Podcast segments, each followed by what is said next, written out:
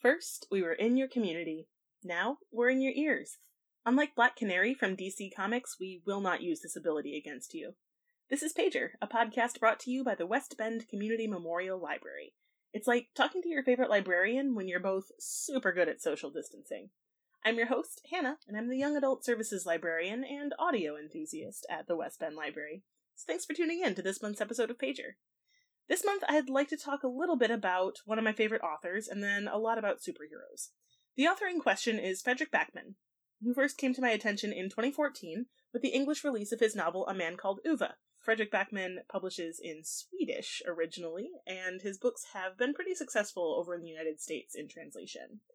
Ove, the title character in A Man Called Ove, which is spelled O V E, Ove is a textbook curmudgeon. He has staunch principles and strict routines and a short fuse. But behind the cranky exterior, there's a story and a sadness. So, one November morning, a chatty young couple with two chatty young daughters move in next door and accidentally flatten Ove's mailbox. This is the lead into a comical and heartwarming tale of unkempt cats, unexpected friendship, delicious food, and the ancient art of backing up a U-Haul. All of which change one cranky old man and those around him forever. I absolutely love this book. I laughed, I cried.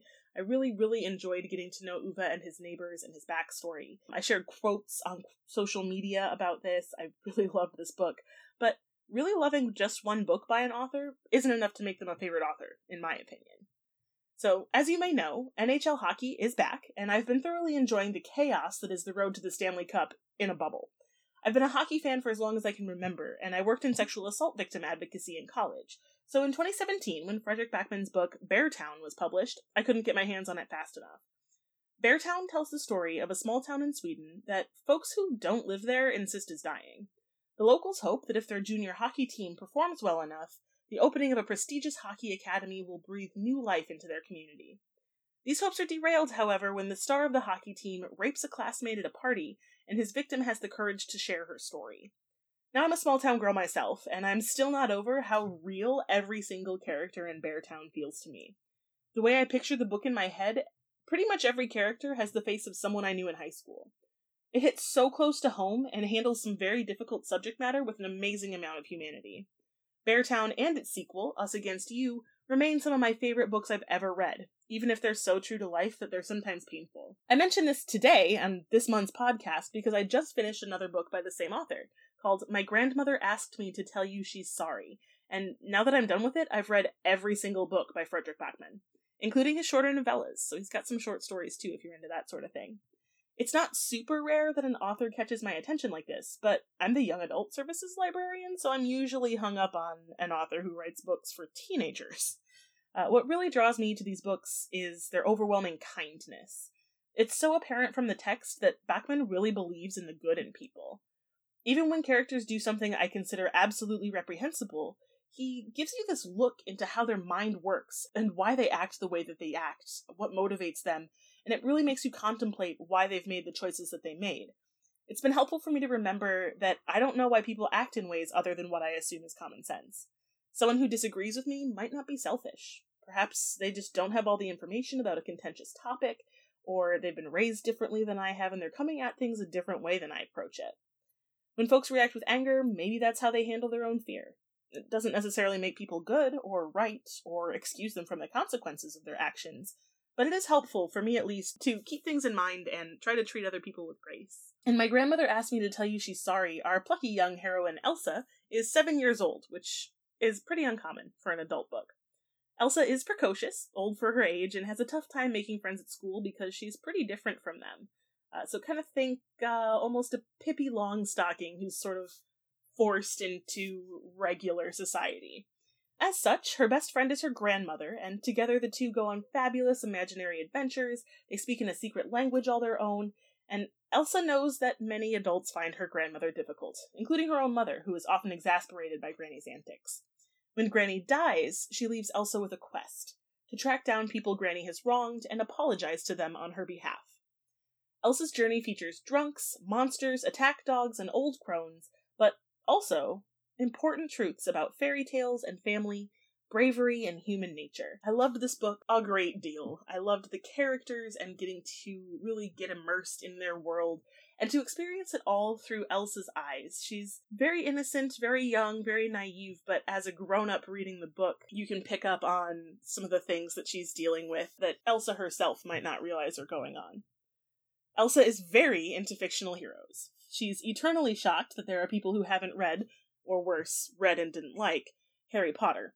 But she's also fascinated by comic book heroes like Spider Man and the X Men. Grow up and be different, and don't let anyone tell you not to be different, because all superheroes are different, Granny tells Elsa. All the best people are different. Look at superheroes. After all, if superpowers were normal, everyone would have them, Elsa parrots later. Improbable tragedies create improbable superheroes, they muse together, and every seven year old deserves a superhero. That's just how it is.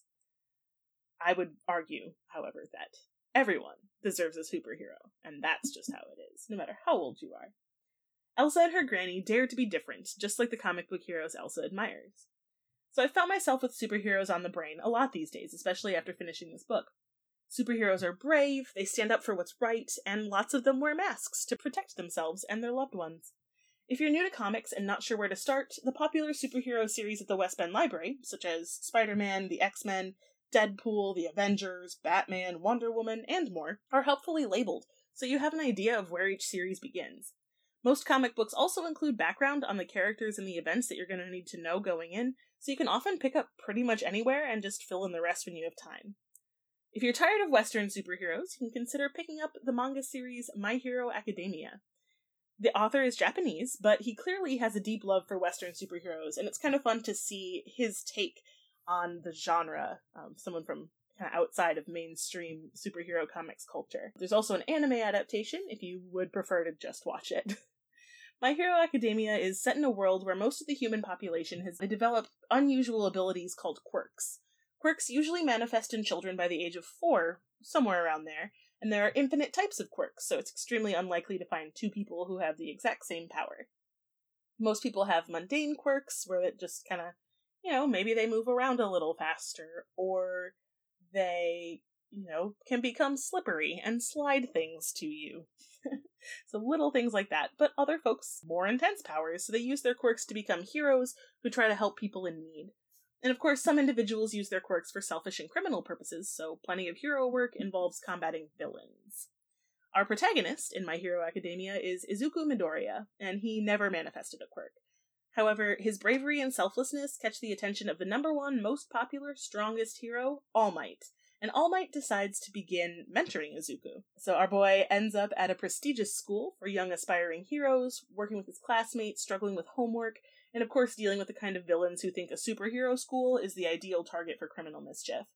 The characters are compelling, the powers are really cool, and I really like that underlying message that heroism is much more than the powers you're born with.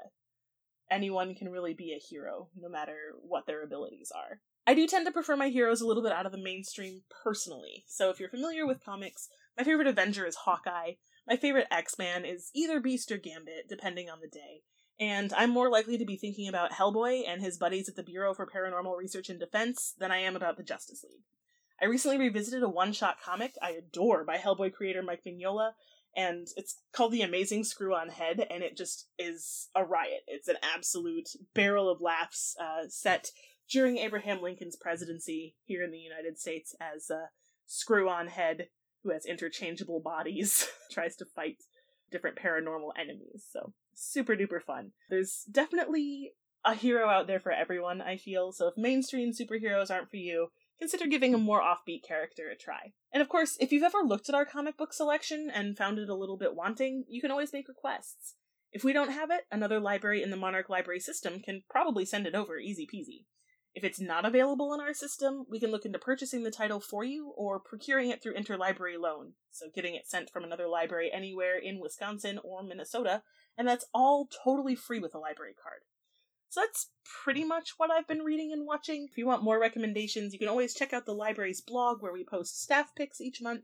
Uh, we also have a YouTube channel where adult fiction librarian Sarah periodically posts recommendations, and I sometimes suggest books and movies and anime and music and activities for teens. Have you filled out your census form yet? It's really important to us that everyone in West Bend gets counted.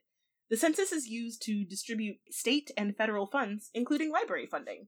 So filling out the census form helps us better serve you until 2030 and beyond. All you have to do to fill it out is visit 2020census.gov.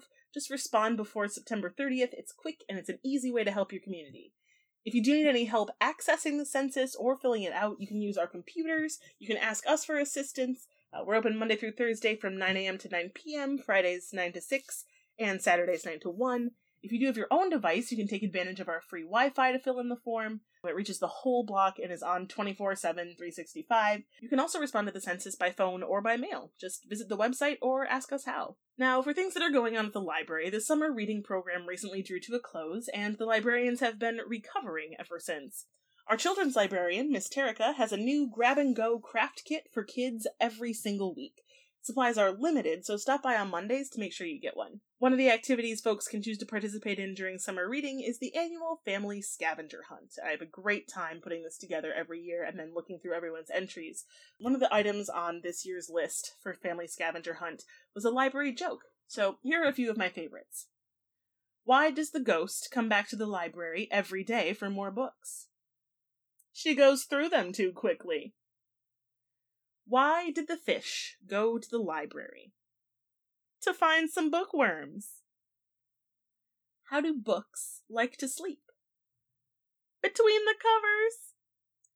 What did one library book say to the other? Can I check you out? This one, as a person of Irish descent, really hit home. What do you call a sunburned librarian? Well read! Wear sunscreen, kids. It's it's good for you. Skin cancer is bad. And last but not least, what does a mummy do when he goes to the library? He gets wrapped up in a good book. If you didn't get a chance to enter the family scavenger hunt this year, check back next summer. It's a great activity for the whole family to work on together. On the topic of summer reading, the August reading program is still going on. Kids and teens are invited to download or pick up a reading record. You just color in one icon for every 20 minutes of reading, and when you're done, you get a prize bag and a scratch off ticket. Scratch off your card and see what you win. It might be a coupon for a free sub from Cousin Subs, could be a free 10 inch fresh pizza from Eaton's, could be a 5 or a $10 gift card, or a few other scratch off surprises. This program lasts all month, so stop by before August 31st to claim your prizes. I also want to let you know about a program coming up next week, a virtual program. Wednesday, August 19th at 6 o'clock p.m., we're going to be discussing beneficial backyard bugs. Wisconsin is home to 20,000, over 20,000 insect species, the vast majority of which provide some benefit of some kind to humans. In this presentation, we'll discuss the many ways in which insects help us out, and also take a look at how common these beneficial creatures can be in our own area. Our presenter is uh, PJ Liesch, and he's a statewide entomology specialist and director of the University of Wisconsin Insect Diagnostic Lab. That's also known as the IDL for short. Every year, the IDL handles over 2,400 insect identification questions from Wisconsin's farmers, from private industry, university and government agencies, the general public, and other groups. PJ is really cool in that he also provides entomology related outreach throughout the state, including regular appearances on Wisconsin Public Radio. If you are interested in attending this program, you can RSVP on Facebook or get in touch with us at the library. Uh, we'll get you hooked up with the link to attend on Zoom. You do want to stay tuned in September for Library Card Sign Up Month. We'll have promotions, a scavenger hunt with prizes, and some more really cool stuff, including uh, word on the street is we're selling library tote bags. I'm super pumped. So next month's episode of Pager, we'll get into some more detail of the amazing things that you can do for free with your library card. But if you want to be proactive about library card sign up month, you can just stop by the library with an ID and some proof of address, or you can just sign up online. Visit monarchcatalog.org and we'll get you started on your uh, journey to library card acquisition. So if you notice that returns are on your account and they're taking a little bit longer, so you've brought an item back and it doesn't get checked in right away, that's because right now we're quarantining items for four days. That's the current American Library Association recommendation. So to help us with this procedure, please use the book and media drops, either the outdoor ones at the rear of the building or the indoor ones on your way inside, and return items there rather than trying to drop them off at the circulation desk. And if you have any questions about any of our COVID 19 procedures, please don't hesitate to give us a call. And obviously, if you have questions about anything else, call us then too. We can check to see if a book is on the shelf, we can arrange for someone you trust to pick up your holds, uh, walk you through our curbside service, um, help you get ebooks and digital audiobooks on your phone, computer, or tablet, all kinds of things. There's a lot you can do just by calling the library, which is saves you a trip and hopefully helps us reduce the community spread. The library is open Monday through Thursday, 9 a.m. to 9 p.m., Fridays from 9 to 6, and Saturdays 9 to 1, as I mentioned earlier. Wearing a face covering is currently required while using the library, and if you can't wear a face covering, we do have curbside pickup options available. Our social distancing policy remains in effect, so please keep your visits brief and limit the number of people in your group as much as possible. If you need help requesting items or you want to learn more about your pickup options, like I say, give us a call. The number is 262 335 5151, and we do really appreciate you and all the steps that you take for helping keep our staff and our community safe. Of course, the library is located at 630 Poplar Street. If you do want to use that back book and media drop, you'll want to take uh, 6th Avenue or uh, turn into the library parking lot off Walnut Street to use those. Our website is westbendlibrary.org, which has information about a lot of the library related things I've talked about today. We're also on Facebook, Instagram, and as I mentioned earlier, on YouTube. So, once again, thanks for tuning into Pager and for doing your part to uh, make our community a better place to live. Like I say, please don't hesitate to reach out if you have any questions, and if you want to make a librarian smile today, please go ahead and subscribe to us wherever you listen to podcasts. Tune in on September 15th for our next episode, and take care of yourself.